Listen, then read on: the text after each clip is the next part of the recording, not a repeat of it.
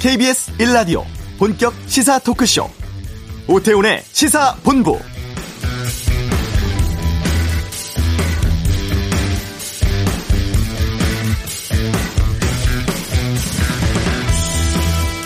네, 미국 대선 투표는 끝났습니다만 개표는 중단된 상태고 당선자 결정은 오리무중입니다. 민주당 바이든 후보 충분한 선거인단 확보했다며 승리할 거라고 말하고 있고 트럼프 대통령은 이긴 선거인데 이상해지고 있다면서 일부 경합주에는 개표 중단 소송을 또 다른 곳엔 재검표를 요구하고 있습니다. 그러니까 쉽게 승복하지 않겠다는 뜻이겠죠. 앞으로 상황을 예측하기가 쉽지 않습니다. 표차가 접전이기도 합니다만 도착하지 않은 우편 투표도 무시할 수 없고 개표가 완료돼서 승부가 갈린다고 해도 우편 투표 사안을 놓고 양측의 갈등 꽤 클 수 있습니다.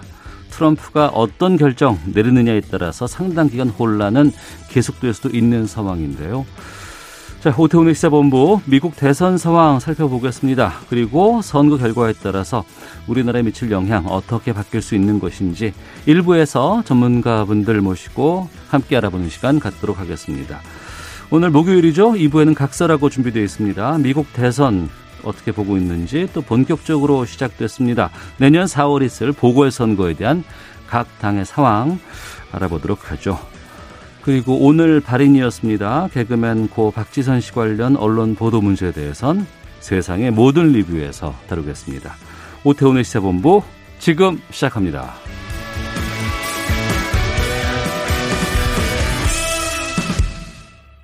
네. 지금 민주당 바이든 후보가 253명, 공화당 트럼프 후보가 213명의 선거인단을 확보하고 있는 상황입니다. 270명의 선거인단을 확보하면 이기는 것이죠.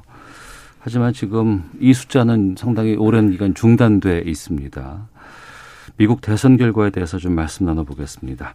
먼저 이번 주 한반도는 코너에서 한반도 정세 분석해주고 계신 분입니다. 김형석 전 통일부 차관 나오셨습니다. 어서 오십시오. 네, 반갑습니다. 네, 그리고 아주대 통일연구소 정대진 교수 자리하셨습니다. 안녕하십니까? 네, 안녕하십니까? 예. 밤사이에 참 재밌는 상황이었어요. 어제 네. 저녁 때와 또 새벽 사이가 상당히 좀 분위기가 바뀌었는데 먼저 김영석 차관께서는 이번 미국 대선 어떻게 보셨어요?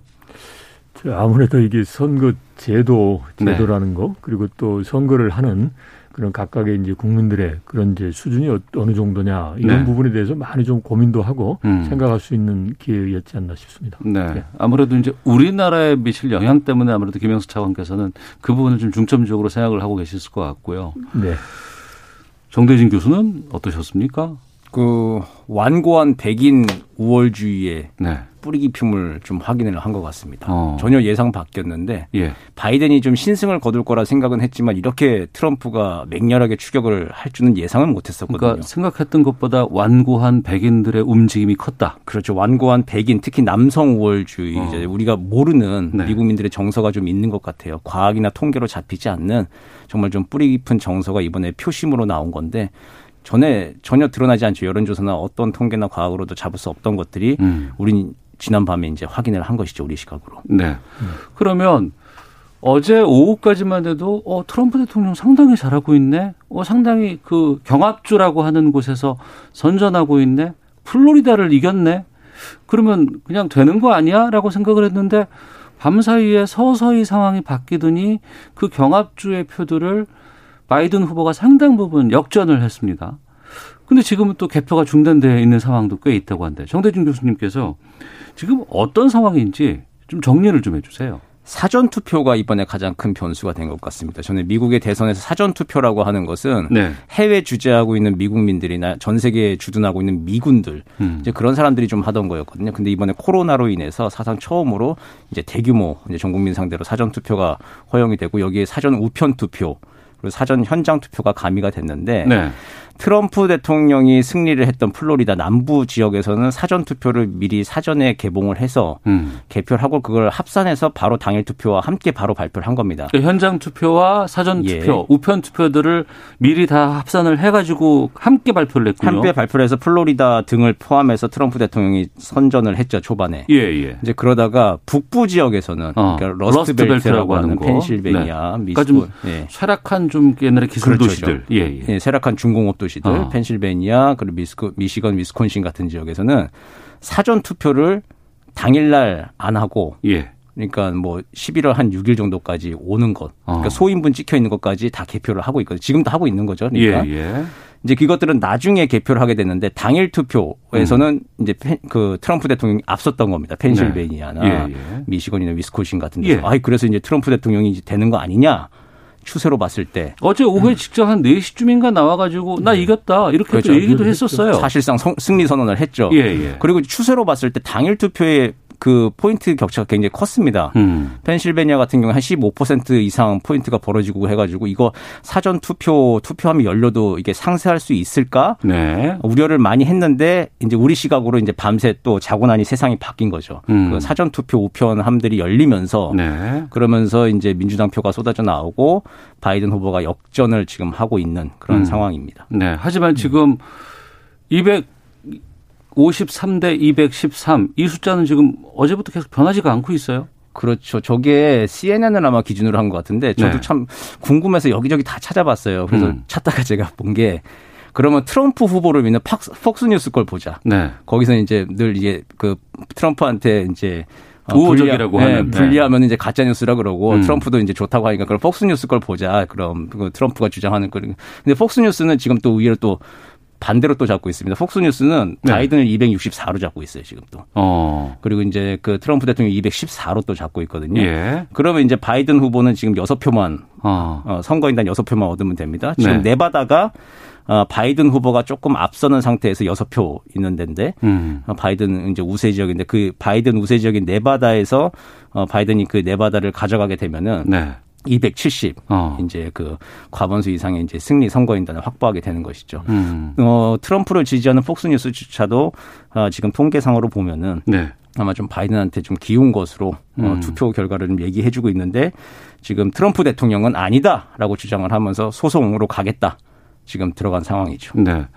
아무래도 우리 미국 대선을 봤던 그 어떤 때보다도 지금 우리나라 국민들의 관심이 높습니다. 그렇죠. 그 이유는 트럼프 대통령이 초반에 처음에 됐을 때만 해도 아, 왜 저런 인물이 대통령이 될까라는 생각들도 좀 있었지만 어찌 됐건 간에 상황이 많이 급반전했고 남북 간의 관계 또 특히 이제 북한 간의 관계가 상당히 트럼프 대통령이 충격적으로 변화된 일들을 많이 했거든요. 거기에 대한 관심 들어가 좀 높은 게 반영되지 않을까 싶어요. 그렇죠. 그러니까 지금 이제 북한 문제, 한반도 문제, 한, 또 한반도 문제는 아니고 그냥 유독 그 북한 문제만 음. 놓고 보면 네.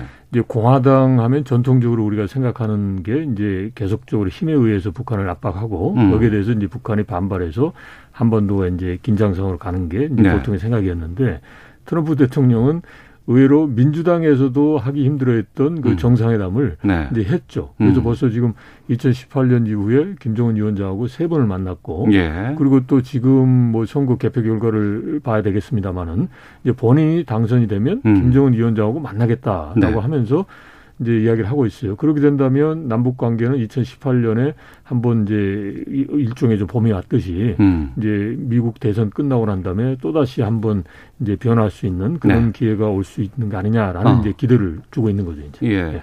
오늘 오후 3시에 어 아마 청와대에서 NSC 열어서 미국 대선 논의하고 이런 것들 이제 음. 대통령에게 네. 보고한다는 지금 보도도 좀 나오고 있습니다. 북한에서도 지금 이 미국 대선 상황 상당히 좀 주의 깊게 보고 있겠죠. 당연히 보고 있죠. 어. 그러니까 지금 이제 김정은 위원장 입장에서 보면 네. 2018년부터 해서 이제 트럼프 대통령하고 이제 무언가 단판을 지어서 음. 이제 당면한 제재를 해제하고 네. 그리고 또 거기에 따라서 이제 이제 경제적인 그런 성장을 하고자 시도를 한 거 아니에요. 그런데 네. 이제 트럼프 대통령이 이제 2019년 2월 그 하노이에서 회담을 할때 네. 그때 보면 무슨 뭐 어, 일종의 그 스캔들 있고 막 청문회 이런 음. 식으로 해서 예, 예, 탄핵 예. 관련해서 아. 이제 막 정신을 못 차리는 걸 직접 봤단 말이죠. 네. 그리고 그 다음에 이제 대선 국면으로 들어가는 걸 보니까 이건 도저히 트럼프가 움직이지 못한다. 음. 그러니까 이제 그럼 대선 이후에 기다려주겠다라는 게 이제 그 김정은 위원장 입장이었어요. 그걸 네. 구체적으로 이야기를 하면 이야기를 하죠. 음. 이제 비, 부, 미, 부, 미국이 관심을 갖고 있는 비핵화 문제에 대해서 네. 비핵화를 하지 않겠다는 게 아니라 음. 못 한다는 거다. 예. 그 못한다는 것은 미국이 그만큼 준비가 안 됐다라는 거예요. 그러니까 음. 미국 대선 이후에 이제 보자 이런 쪽으로 기다리고 있는데 이제 트럼프가 되지 않고 만약에 바이든이 된다 그러면 이제 북한의 입장에서도 곤혹스럽죠. 그래서 그 음. 그 곤혹스러운 그 하나의 징표가 뭐냐면 지금 미국의 대선에 대해서 별 이야기가 없고 예. 최근에 이제 그 미 대선 그 후보자 간 토론 중에 바이든 후보가 정말 북한으로서는 발끈할 수 있는 용어를 썼어요. 어. 김정은 위원장이 폭력배다. 예, 예, 네, 예, 그런 말을 하고 또 김정은 위원장하고 이제 트럼프 대통령이 이제 좋은 관계다 그러니까 아이 좋은 관계 해봐야 어. 과거 히틀러를 보니까 뭐 이게 결국은 또 전쟁을 일으키더라. 이랬단 말이죠. 그래서 이게 과거의 그런 기본적인 북한의 입장에서 보면 예. 이제 최고 지도자의 이 정도까지 이야기했다 그러면 바로 뭔가 반박하는 게 나와야 되는데 아직 안 나왔다는 거죠. 음. 그러면 그 말은 뭐냐면 이제 바이든 후보가 대통령이 될 가능성이 높은데 네. 그리고 또 미국하고 담판을 지어서 뭔가 제재 해제 이런 게 필요한데 음. 이제 미리 섣불리 이제 이걸 그 비난을 해서 네. 이제 어떻게 보면 이제 미국과의 협상의 시간을 오히려 더 이제 지연시키는 그걸 음. 막자라는 의도였겠죠. 알겠습니다. 네. 지금 선거는 끝났습니다만 대선 결과는 언제 나올지 지금 알 수가 없 는 상황입니다. 그리고 어제 오후에는 트럼프 대통령이 나 이기고 있다, 좀 이상하다, 뭐 이런 얘기는 했었고 오늘 또 이제 바이든 후보는 내가 270표 다 얻을 것 같다. 이제 승리할 것 같다라는 얘기들 하고 있어요. 이렇게 되면 지금 어떻게 가는 거예요, 정대진 교수님? 이게 정상적인 우리가 알고 있는 미국이라고 한다면은 예. 네바다에서의 승리가 확정되고 바이든 후보가 270명의 선거인단을 가져가면은 네바다가 선거인단 6명 6명 있습니다. 예. 지금 이제 폭스뉴스에 따르면 지금 어. 바이든 후보 264 그리고 뭐 CNN 253 그러는데 어쨌든 지금 바이든이 우세하고 있는 지역들을 다 석권을 하면 270표가 지금 돼요. 네. 충분히 그렇게 예상들을 좀 하고 있는데 그게 이루어진다. 그걸로 완전히 기울었다라고 음. 한다면은 원래 우리가 알고 있는 미국이라면 트럼프 대통령이 이제 승복 선언을 하는 거죠. 아, 내가 졌습니다. 네. 인정해 줘야 네. 되는 거죠. 그리고, 그리고 미국의 통합과 미래를 위해 뭐 God bless America 이제 그러고 음. 끝내는 거죠. 그리고 네. 이제 트럼프 대통령하고 바이든 후보랑 전화 통화하고 예, 예. 바이든 대통령이 이제 승리 아, 아. 연설하고 뻔뻔에 울리고 예. 그게 이제 우리가 보았던 미국의 대선의 이제 과정들이었습니다. 근데 네. 지금은 트럼프 대통령이 그걸 깨겠다고 하는 거죠. 음. 지금 누가 봐도 어쨌든 바이든 후보가 이길 것이 어, 기울고 있는 운동장인데 네. 이 선거가 잘못됐다라고 트럼프 대통령은 지금 이야기하고 있는 거죠. 음. 이제 그게 뭐냐면 그렇게 걸 수 있는 고리가 사상 처음으로 시행된 대규모의 우편 투표에서 네. 부정이 있었다. 어. 이게 잘못됐다. 그리고 유실됐다 혹은 부정표들이 들어왔다. 네. 이런 것들을 가지고 소송을 하겠다는 겁니다. 어. 그래서 개표를 중단시키고 재검표하고 이제 다시 들여다보자라고 음. 법적 투쟁으로 가겠다라는 게 지금 트럼프 대통령이 얘기한 바이고 아마 실제 지금 행동에 돌입한 것 같습니다. 그렇게 되면 트럼프의 임기는 내년 1월 19일까지인가로 알고 있습니다. 그렇죠. 네. 법정으로 끌고 가면 이게 언제쯤 결정, 결정 날까요? 최장 길게 갔던 게 최근에 본 게 2000년에 엘고랑 그 아들 부시 대통령이 이제 플로리다를 놓고 네. 법정 투쟁을 벌였어요. 36일 정도 걸렸습니다. 음. 이제 이게 그걸 넘어갈지 안 될지 지금 미국의 조야에서도 지금 여론은 그렇게 우호적이지는 않은 것 같아요. 네. 플로리다 같은 경우에 옛날에 엘고가 한 500표 차 이제 굉장히 아슬아슬한 표차였기 때문에 음. 그 재검표 하자 말자 이제 그런 게 법정 투쟁으로 갈 만한 굉장히 예민한 상황이었는데 지금은 표차가 위스콘신 같은 데도 한 2만 표 이상 벌어지고 네. 이거를 재검표할 의, 미가 없다라고 하는 게 아마 좀 미국 현지에서도 좀 들려오는 소리인 것 같습니다. 음. 여론의 지지를 잘 못 받고 있는 것 같고 트럼프 대통령 혼자 지금 아마 아, 일방적인 좀 주장을 좀 하고 이끌어가고 있는 것 같은데 네. 그래서 이게 좀 싱겁게 끝날 수도 있을 것 같아요. 음. 실제 소송을 걸어도 네. 지방 법원, 연방 대법원 가기 전에 이제 그 각 주 법원에서 기각을 한다든지 이제 그렇게 좀 싱겁게 끝날 것 같기도 하고 그렇게 되면은 1월 20일에 백악관은 나오긴 나와야죠. 음. 그러니까 미국의 이제 그 계속 이제 대선 결과를 지금 수십 년째 분석했던 어떤 대학 교수팀에서 한몇 가지 시나리오를 제시했는데 그 중에 이제 한 시나리오가 네. 마지막까지 트럼프가 법정 투쟁하고 가짜 뉴스다라고 이제 어, 투쟁을 하다가 1월 20일에 그 경호국의 의전을 받으면서 음. 뉴욕으로 돌아가는 시나리오 그게 하나가 있었거든요. 네. 그 시나리오까지도 갈 수도 있을 것 같습니다. 어, 네. 아직은 그래도 어떻게 결정날지는 네. 지금 불투명한 상황이에요. 예, 예. 그런데 그 이번에 미국 대선을 보면서 왜 저렇게 선거를 할까? 그리고 저렇게 허술할까? 우편 투표, 사전 투표를 뭐 주마다 막 아주 중요한 거잖아요, 이거는. 근데 플로리다는 먼저 반영을 하고 저 러스트벨트 위쪽에 있는 데는 나중에 반영했다고 하고 우편 투표가 뭐 중복 투표가 될 수도 있다고 하고 불복할 경우에 거기에 대해서 어떻게 명확한 법률이 나와 있는 것도 없다고 하는데 어제 김동석 그 미주 한인 유권자 대표가 미국에 민나 드러나 버렸다 이렇게 얘기까지 했거든요. 근데 정말 그런 것 같아요. 어떻게 보세요? 이게 지금 미국의 특수한 상황 때문에 그런 건데 연방으로 시작을 했잖아요. 처음에 예, 예. 13개의 작은 연방으로 시작하면서 어. 이게 인구 비례로 사실 되어 있지는 않죠. 음. 인구 비례처럼 보이긴 하지만 네. 정확한 엄밀한 의미의 인구 비례가 아니라 각 주마다 거의 동등한 권리를 주려고 상원의원을 처음에 두 주, 두, 각 주마다 두 명씩 이렇게 앉혔잖아요. 예. 그거에 좀 비례해서 대통령도 선거인단들을 각 주가 좀 평등하게 선거권을 행사할 수 있도록 아무리 인구가 작고 음. 영토가 작은 주라도 동등하게 이제 목소리를 낼 수 있도록 선거 인단 수를 똑같이 이제 주면서 시작이 이렇게 된 건데 네. 그러면서 지금 50개 주가 되고 하면서 이제 이 복잡한 양상이 된 거죠. 그래서 음. 500 이제 50 38명의 이제 선거 인단이 만들어진 거예요. 상원 의원 100석하고 하원 435석 더한 거에다가 워싱턴 DC 수도니까 3석을 더 줘서 538석이 지금 된 겁니다.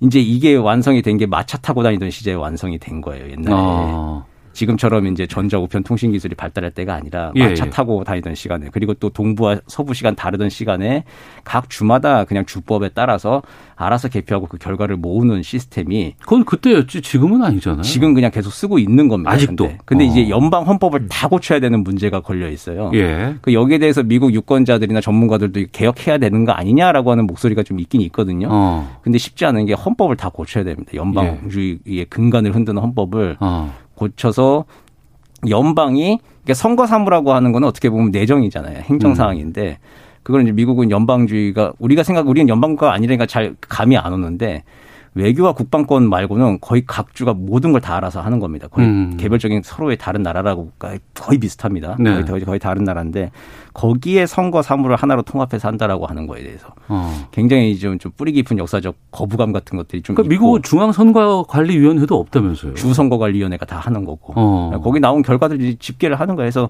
선거인단들이 각 주를 대표해 가가지고 11월 23일 날이 실제 선거일이죠. 대통령 예. 진짜 뽑는 예, 날은. 예. 선거인단들이 네, 가서. 선거인단들이 예. 위임을 받아서 그날 11월 23일 날 선거를 하는 게 그 전통이었고 누구도 그거에 대해서 이의를 제기하거나 깬 적이 없는데 트럼프가 이제 이번에 이제 선거에 어. 엄청난 전례 없는 이제 불복 케이스를 지금 만들려고 하고 있는 것이죠. 네.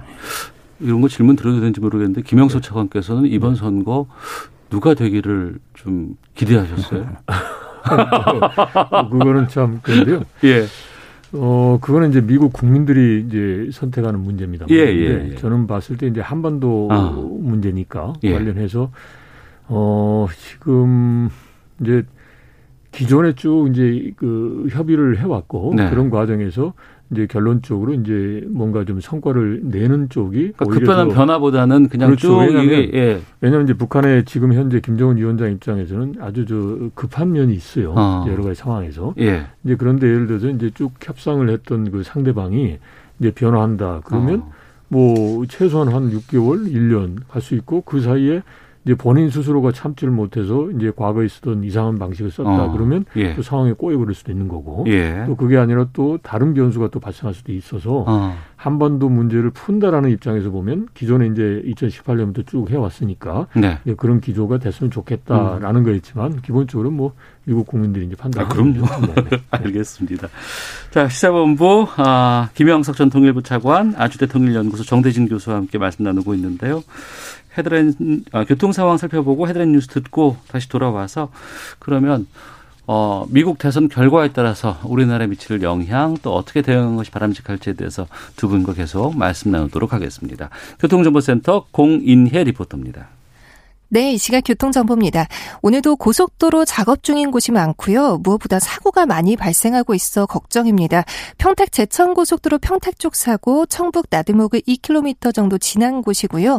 대형 화물차 관련 사고 처리 오전 내내 계속되면서 지금도 한 개 차로 통해서만 이동이 가능하고요. 평택 분기점부터 5km 정체가 심합니다. 뒤로 평택 분기점부터 서평택 쪽으로 1시간이 조금 넘게 걸리고 있습니다. 중부고속도로 하남 쪽 서청주 부근 정체도 사고 여파인데요. 1차로를 차단하고 있어서 뒤로 4km 구간 정체 극심하고요. 반대 남이 방향도 이 사고 구경 차량들로 같은 구간 서청주 부근이 막히고 있습니다. 서울시내는 강변북로 구리 쪽 한남대교 부근 1차로에서 승용차 추돌 사고 처리 중이고요. 마포대교부터 밀리고 있습니다. 나란히 가는 올림픽대로 잠실 쪽은 노량진 수산시장부터 영동대교 쪽으로 반대 공항 쪽은 작업 때문에 뒤로 성수대교부터 반포대교 구간이 더디고요. 동부간선도로 의정부 방향 월계 1교 지난 1차로에서도 차량 여러 대에 부딪힌 추돌사고 처리 중입니다. 현재 2차로 통해서만 운행이 가능하기 때문에 원릉 분기점부터 정체 극심합니다. KBS 교통정보센터였습니다. 헤드라인 뉴스입니다. 청와대가 미국 대선 상황에 대해 오늘 오후 NSC 상임위원회 회의를 열어 논의합니다. 이후 문재인 대통령은 외교안보 관계장관 회의를 열어 NSC 회의 결과를 보고받고 향후 대응 방안을 논의할 예정입니다. 강경화 외교부 장관이 미국 대선 결과에 대해 아직 확정이라고 하기에는 섣부르다며 결과에 상관없이 한미 공조를 지속하며 외교 현안을 조율 중이라고 말했습니다. 국내 코로나19 신규 확진자가 125명 발생했습니다. 콜센터 집단 감염으로 확진자가 급증한 충남 천안과 아산은 오늘 오후 6시부터 사회적 거리 두기를 1.5단계로 상향 조정합니다. 월성원전 1호기 조기 폐쇄 결정에 대한 경제성 조작과 감사 방해 혐의 등과 관련해 검찰이 산업통상자원부와 한국수력원자력 본사 등을 압수수색했습니다. 지금까지 라디오 정보센터 조진주였습니다.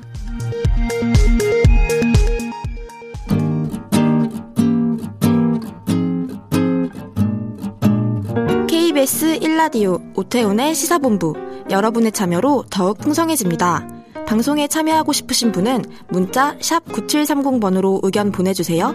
짧은 문자는 50원, 긴 문자는 100원의 정보 이용료가 붙습니다. 애플리케이션 콩과 마이케이는 무료고요. 시사본부는 팟캐스트와 콩, KBS 홈페이지를 통해 언제나 다시 들으실 수 있습니다.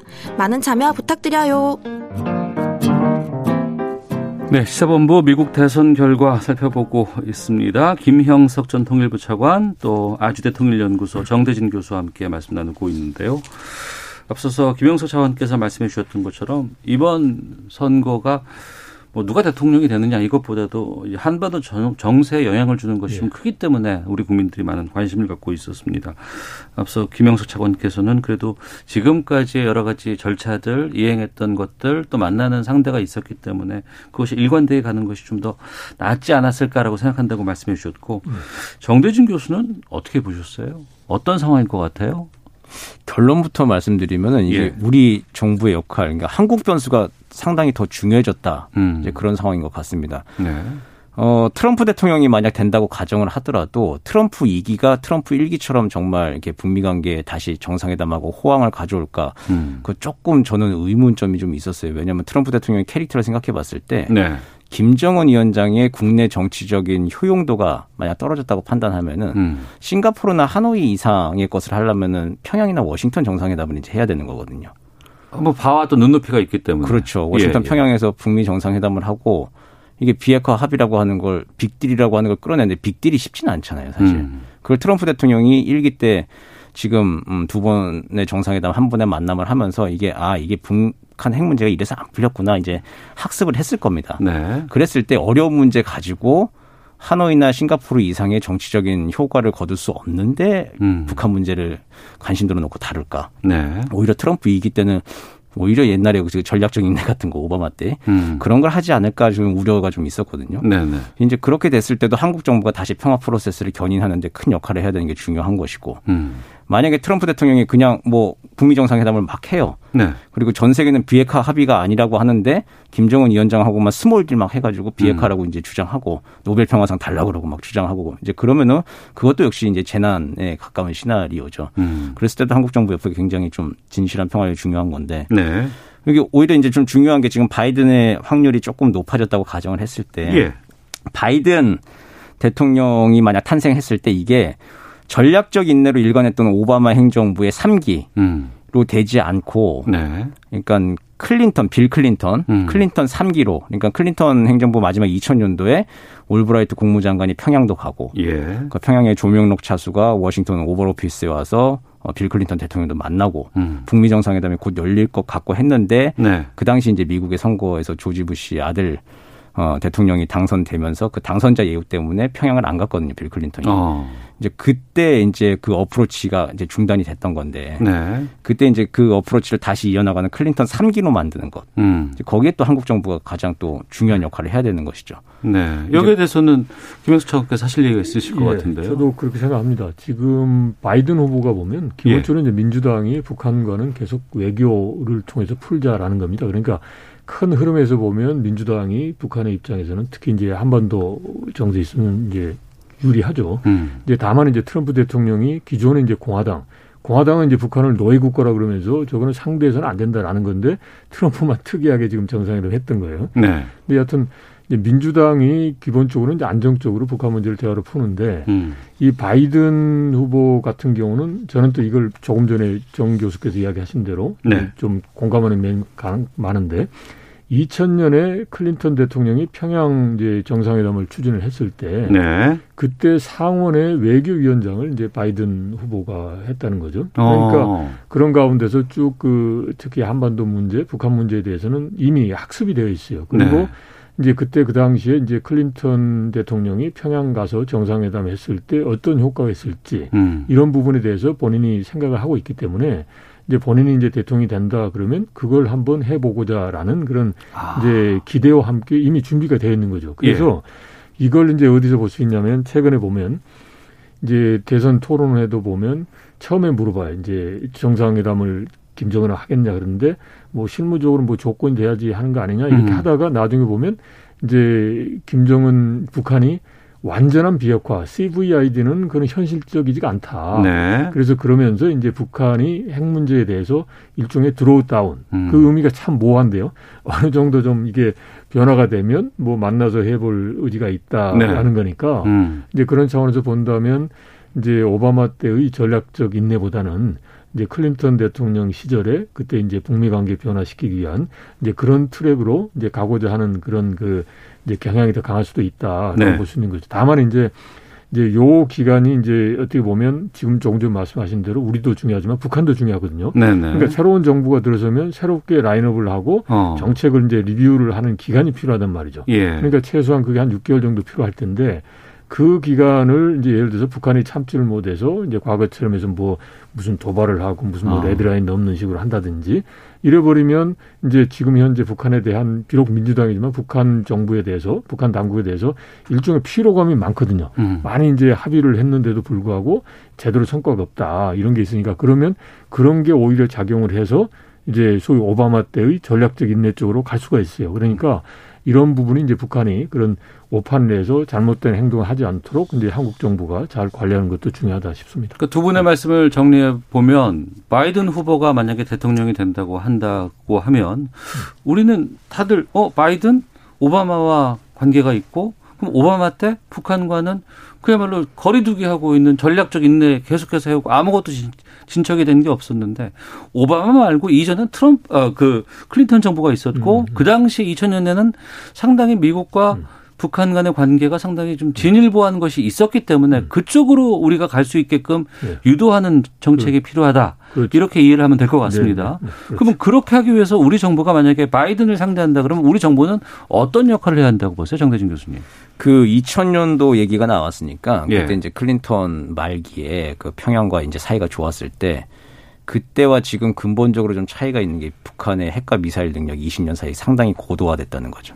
아, 그때는 몇 개 없었고. 네, 그때는 이제 뭐 본격적인 핵무장 전이었습니다. 예, 이제 예. 핵 개발 한다 만다 이제 하면서 그거 가지고 어. 좀 초기에 관심을 가지고 제재도 이렇게 많던 때가 아니었어요. 아, 근데 아, 상황은 좀 다르군요. 예. 상황은 좀 달랐죠. 이제 북한의 핵과 미사일 능력이 상당히 고도화돼 가지고 음. 우리가 지금 그리 힘든 거죠. 남북 독자적으로 남북 협력을 하고 싶어도 제재 때문에 지금 우리 못 하는 거잖아요. 그런 상황을 지금 관리해야 되는 좀 이중의 과제가 좀 우리한테는 있죠. 네. 그렇기 때문에 이제 그 어쨌든 그 클린턴 3기 때그 상황, 2기 때그 상황을 알고 있는 바이든 그리고 전통적인 그 민주당의 동맹 외교를 중시하는 쪽에 이게 뭐 이제 트럼프가 2016년도 처음 대통령 됐을 때는 굉장히 좀 혼란스러웠어요. 그쪽에 음. 네트워크가 전혀 없었거든요. 예, 가지고 예. 있는 사람이 없었습니다. 어. 전혀 의외의 그 아웃사이더가 대통령이 됐기 때문에. 예. 근데 이제 바이든은 인사이더예요. 어. 그 기존에 민주당 이제 정책 네트워크들이 다 있고 우리도 이미 가지고 있는 네트워크들입니다. 음. 그걸 총 동원을 해서 바이든 후보가 정책 검토를 최대한 빨리 끝내고 네. 어, 클린턴 3기처럼 행동할 수 있도록 그러니까 북한의 핵 문제라고 하는 새로운 변수 20년 사이에 생긴 새로운 변수를 지금 바이든이 얘기한 대로 어, 완전한 비핵화로 지금 성급하게 합의가 안 되면 핵 관리, 음. 핵 동결의 합의라고 하는 걸 1차적으로 이제 로드맵을 그리고 그리고 그 차차 로드맵을 그려가서 이게 향후 한 1년 동안에 이제 불가역적인 이제 평화 어, 협상 체제로 좀 들어 들어서도록 이 정부가 좀 빨리 움직이는 것. 기존의 네트워크가 있으니까 그걸 네. 최대한 지금 빨리 겨울 동안에 활용하는 것 만약 바이든이 대통령이 된다면 어. 그게 제일 과제가 될 것 같습니다. 그러면 북한의 음. 입장에서 한번 생각을 해보겠습니다. 네, 네. 지난 1년 넘게 북한과 미국 간의 관계 또 북한과 우리나라의 관계 상당히 좋지 않았어요. 예, 그렇죠. 예, 그리고 불투명했었고 진전된 것은 하나도 없었습니다. 그건 좀 어찌됐건 간에 계속 상황이 안 좋았던 것도 있고 코로나라는 것들도 있었기 때문에도 했겠지만 이 미국 대선 상황을 좀 지켜볼 수밖에 없는 상황이었는데 그렇죠.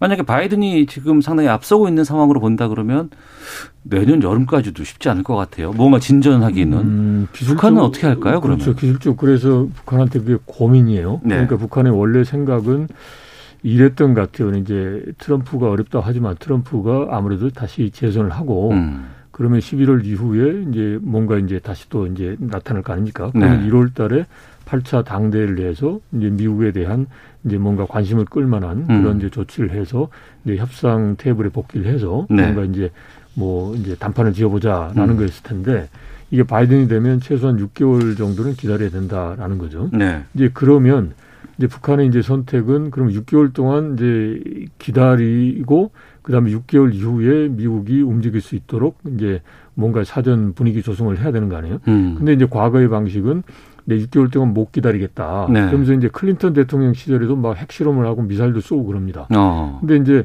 이런 방식으로 선택을 해서 미국을 회담 테이블을 빨리 끌어들인다라고 이제 생각을 한다면 상황이 많이 꼬여질 수가 있어요. 네. 근데 이제 김정은 위원장도 그걸 다 봤을 거고 음. 이제 최근에 보면 아까도 말씀드렸지만 바이든 대통령이 폭력배라고 이야기를 했음에도 불구하고 아무런 반응 안 하고 있단 말이죠. 아, 관련된 성명이 없었네요. 없었어요. 예, 예. 그러니까 그거는 뭐냐면 이제 과거처럼 미국을 이렇게 자극해서 될 건 아니다라고 음. 생각할 수도 있어요. 그러면 예. 이제 북한의 입장에서는 이제 최대한 이제 미국하고 빨리 협상 테이블에 가기 위해서 일단 현재 상황 관리를 위해서는 음. 이제 중국과의 그런 협력을 통해서 여러 네. 가지 지원을 받고 그 다음에 또 하나가 중요한 게 이제 한국하고의 그 관계 개선이에요. 그렇죠. 최근에 보면 네. 이제 대적 관계다라고 했고 그랬지만 지금 여러 가지 측면에서 보면 뭐 우리가 생각했던 것 만큼의 그런 게 과격한 행동은 안 하고 있단 말이죠. 음. 그러면 북한의 입장에서도 결국 미국하고 담판하기 를 기다려야 하는 동안에는 중국의 지원과 한국의 지원이 필요하다라는 인식하에 상황 관리 쪽에 나올 수 있는데 네. 바로 이게 우리한테는 호기가 될 수 있어요. 음. 그러니까 미국이 입장을 정하기 전에 북한이 이제 잘못된 판단을 해서 일종의 이제 그런 그 그런 긴장을 야기할 수 있는 행동을 하지 말라는 메시지를 줌과 함께 네. 이 남북 간에 뭔가 미국의 그런 정부가 움직일 수 있는 무언가 좀 그 실험적인 또는 이제 파일럿 개념의 그런 협력을 해주는 게 미국의 입장에서 보면 음. 이제 그런 쪽으로 소위 그 클린턴 이기로 갈 수 있는 그런 가능성이 있다. 그러니까 남북 간의 협력도 해라 이런 네. 쪽으로 저희가 적극적으로 이야기해서 유인할 필요도 있는 거죠. 알겠습니다. 저 일부를 통으로 준비를 했는데 시간이 벌써 다 됐어요. 그래서 한 30초 정도로 이 얘기 드리면서 마무리해 줘야 될 것 같은데. 한미 관계는 어떻게 될지, 특히 이제 한미 방위비 분담금 트럼프 때는 다섯 배 넘는 5조 달라 그랬거든요. 네, 지금 아직 1년 동안 지금 협상도 못 하고 있습니다. 네. 어떻게 될 것 같은지 30초 정도로 말씀해 주시죠. 네, 트럼프가 만약 대통령이 되면 미국 우선주의 기조가 계속되겠죠. 예. 비상식적인 이제 한미 동맹에서의 압박 계속될 음. 거입니다. 근데 이제 그 바이든이 만약 대통령이 된다고 한다면은 어쨌든 동맹의 그 다자 외교 강화 틀에서 네. 네. 그래도 우리 얘기를 조금 청취하는 쪽으로 어, 모양새는 취하겠죠. 근데 음. 어쨌든 거기도 미국의 국익이 마지막 목표입니다. 네. 한미 동맹이 이제 좀 시끄럽냐 음. 아니면 조용하지만 물밑으로 어 잠복된 문제들을 그냥 잘 그래도 예전처럼 네. 조율하면서 관리하느냐 이제 그 차이일 것 같습니다. 어. 뭐 비슷한데요. 예. 이제 바이든 후보는 이제 동맹을 우선하는 거니까 예. 이제 우리의 입장을 보다도 많이 존중하는 쪽으로 움직이지 않을까 싶습니다. 알겠습니다. 네. 김영석 예, 죄송합니다. 네. 김영석 전 통일부 차관님, 아주대 통일연구소 정대진 교수와 함께 말씀 나눴습니다. 다음에 또 시간 또 준비해야겠습니다. 네. 오늘 말씀 고맙습니다. 고맙습니다. 네, 고맙습니다. 잠시 후 2부에서 이어가도록 하겠습니다.